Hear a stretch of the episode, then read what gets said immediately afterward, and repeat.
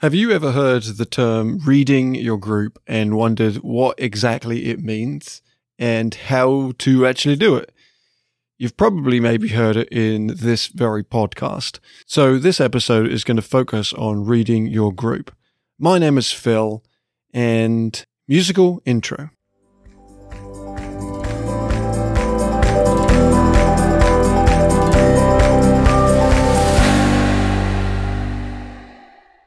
So I'm here with Lisa Hunt, another trainer. This one's coming from Meg Bolger. Meg sent in lots of questions, so I've been taking these episode at a time. How do you teach a new facilitator to read your group? Do you have a strategy or anything that you talk to them about about how you would teach a new facilitator to be able to read a group?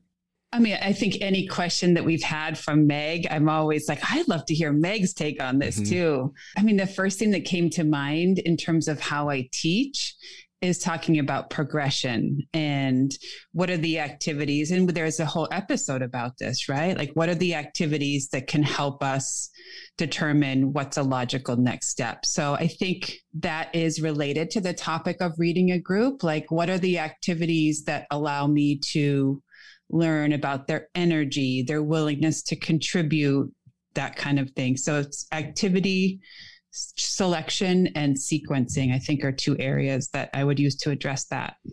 The best advice would be to listen more yeah. and pay attention more. And I also I feel like I'm pretty good at being able to, especially when like um, school based groups come, there they have maybe a teacher present, and then I talk to the teacher maybe a couple hours in, and I'm bringing up stuff and they're like, wow, you yeah. really see that? I think that some of it comes from just watching the group. I know that's something that we do a lot with youth programmers that come to us is we don't, as soon as they come off the bus, like corral them really quick. We just interact right. with them as they come off the bus and we talk to them. And I think that the same thing probably applies to trainings is I enjoy just talking to people as they arrive. Pretty much then I'm already sort of making and making some assumptions sometimes they're not correct, but like about where the group is at and what they need in that moment. And I think that then even through the trainings, the learning the skills and knowing where to push people and is just just observing like how many times did that person over there actually practice that not will normally tell me how good they are at that not like if i want to take it in a technical sense but yeah and it reminds me of like okay so why do we need to read our groups like what's the function of that right? And i think for me it's primarily so as a facilitator i can have information that will help me confirm or change my then plan for what's next. It's also about safety you know inclusiveness like those things are really important together. So it's like if we break down what's the function and i think that it really for me it does confirm. It's activity design and the other piece that is a very little thing, but I think it's important. I like to do activities when the group is new to me um, here and there that give me the chance to step back and not have to have an active role like so i can you know observe a little bit or make it make a change so i think just how do i design in space for me to then act on what my reading of the group has taught me and not be locked into, oh, okay, this is next, this is next. Like, how do you create space? I try to think back to when I started. I think that's so hard to. I, when I used to write an agenda, I didn't like open space. I even actually experienced that very recently mm.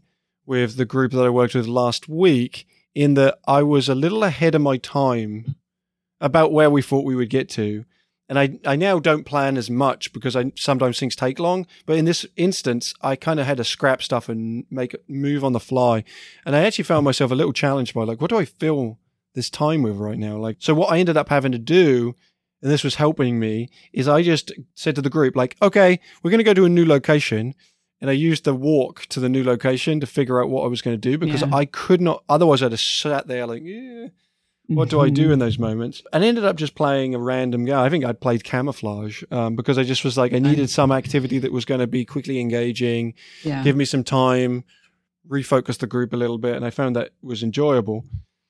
But I, yeah, I think it might be challenging, especially if you're new, to consider giving yourself space and time to be able to adapt and change and not keep to the same. I'll be honest, it was a program that I worked very early on at High Five where I had an agenda, I had a plan, I kept to the plan. I thought everything went well. The group didn't like it, and I didn't mm. they didn't get the greatest feedback. And I think that from my perspective, it was my lack of flexibility because I was mm. nervous and I was like, but yet, yeah, I think everyone's going to go through moments like that where you just don't know. I think it's a masterful facilitator. The ones, the times that I've seen some other facilitators masterfully facilitate is I never knew that they had changed their agenda. I never mm. knew that they were changing and adapting. And if I look at their agenda and what they did, it was way different. And but they did it so seamlessly because they were really paying attention and had backups to backups, or at least had alternative ways they could go. For me, when I'm doing a training, I sort of sometimes because I know that content really well, I know what I would change in the moment. And so it doesn't come across as being this like yeah. quick change and diversion of what was and so that would seem seamless. I don't think I'm there when it comes to facilitation of a program, mm. especially I'm good at it, but my I think my weaker area would be working with some younger populations. I've just find myself more stressful. So the flexibility of changing, I don't feel as comes as easier to me as it does to other people. But yeah, I, I, understand that. And I think it, it is different depending on what the program goals are. I think, you know, you, you, talk about having your like golden first activities that you know work. I think for me, one of the strategies within that is like, what's an activity that I can do that I feel very comfortable with that I also know doesn't usually generate a ton of questions and that and the group can kind of do so I can just breathe for a second and just think. So maybe it's a partner activity, maybe it's something with Ubuntu cards, maybe it's knee tag, but I can just sort of stand back and go, okay, do I have to make any corrections? And then it's a little bit like a Goldilocks principle, like how important is it or how unimportant is reading the group? Because I think sometimes we put so much emphasis on reading the group but you know could i really think of an example of like okay i saw this and it was so completely different than i thought that i had to completely scrap everything. I think that's kind of rare. I think it's more like little tweaks like oh i thought these really high energy things would be great but they're not really flying so well. So i'm just going to tone it down. I think for a newer practitioner i think that there are other things that come before the skills of reading a group. You know it's sort of trusting yourself have having enough activity types that you can try different things. And then the other piece and this we mentioned this somewhere else too is with most groups you can just say hey this is what i'm reading. Am i am i seeing this right? And a lot of times they'll say like yeah yeah you're right. We're all tired. Like okay good. Thanks for the confirmation you know so myself and Lisa are doing a pre-conference for ACCT, mm-hmm. and it's called a critical look on core concepts. Yeah. I'm just going to read the little description of this because I just think mm. this is applicable. But also, if this episode comes out prior to that, this may be a good plug. But what are things that you were formerly taught that you later questioned? Without time that is set aside for reflection on concepts that impact our programs in significant ways, it's natural for the critical eye to get blurry. We will take a deep dive into concepts such as choice, norms, sequencing, and facilitation and share our own reservations about some of these cornerstones. As we're discussing this, that maybe reading your group is one of those things that gets put out there that you need to be able to do well for the program to be successful. And if you don't do that, then the program isn't as successful, or you maybe you aren't as good. But it's gonna it's gonna be a skill that's to come from time and experience. So what is the expectation? Every single one of your programs leading up to the mastery of reading your group is terrible. I look back on many programs that I did in my early facilitation that people had been been like, "Oh, that was awesome," and I kept to my agenda and I did no reading of the group. I didn't know like anything other than this is what I do with this group, and I'm just going to do it, and it's working or it's not. I there wasn't any of that, and maybe there's some elitism to the concept that re- being able to read your group is great facilitation, and if you don't do it, then the facilitation isn't good. And how do we right. ever live up to that expectation of in order for the a program to be successful, did you read your group well? And if if you didn't, is it bad? I yeah, I don't know. Yeah. It's too much. Yeah. It's it's a high pedestal, high high expectation. It is. And the last thing I think I'll say on this is that, well, first of all, that workshop description is masterfully written. Mm-hmm. So, yes. yeah. I think that, you know, again, this is such a thoughtful question. I think that in terms of challenge, being a challenge course practitioner, for example, that's the type of facilitators you and I are.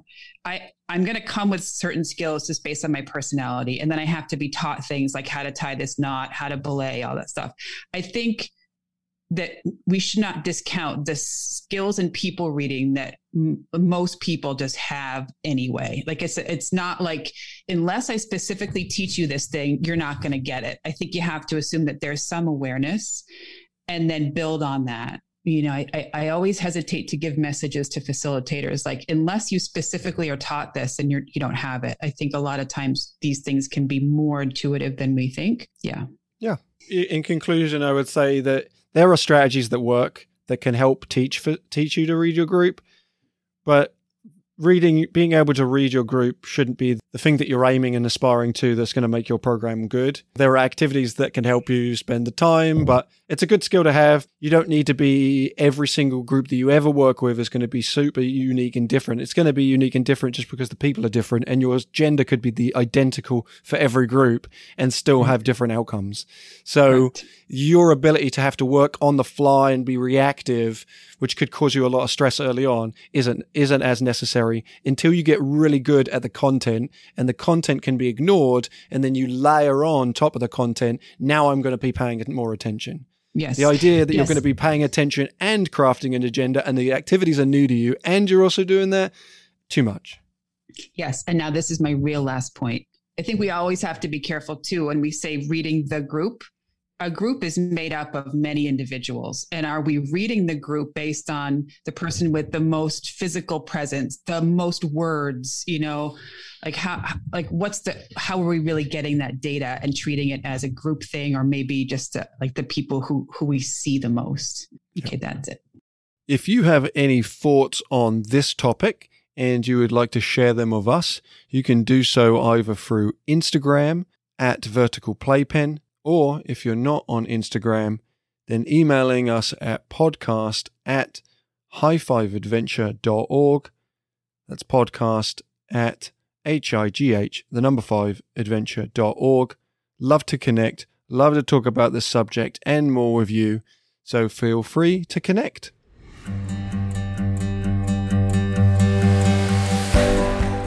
Thanks for listening to Vertical Playpen.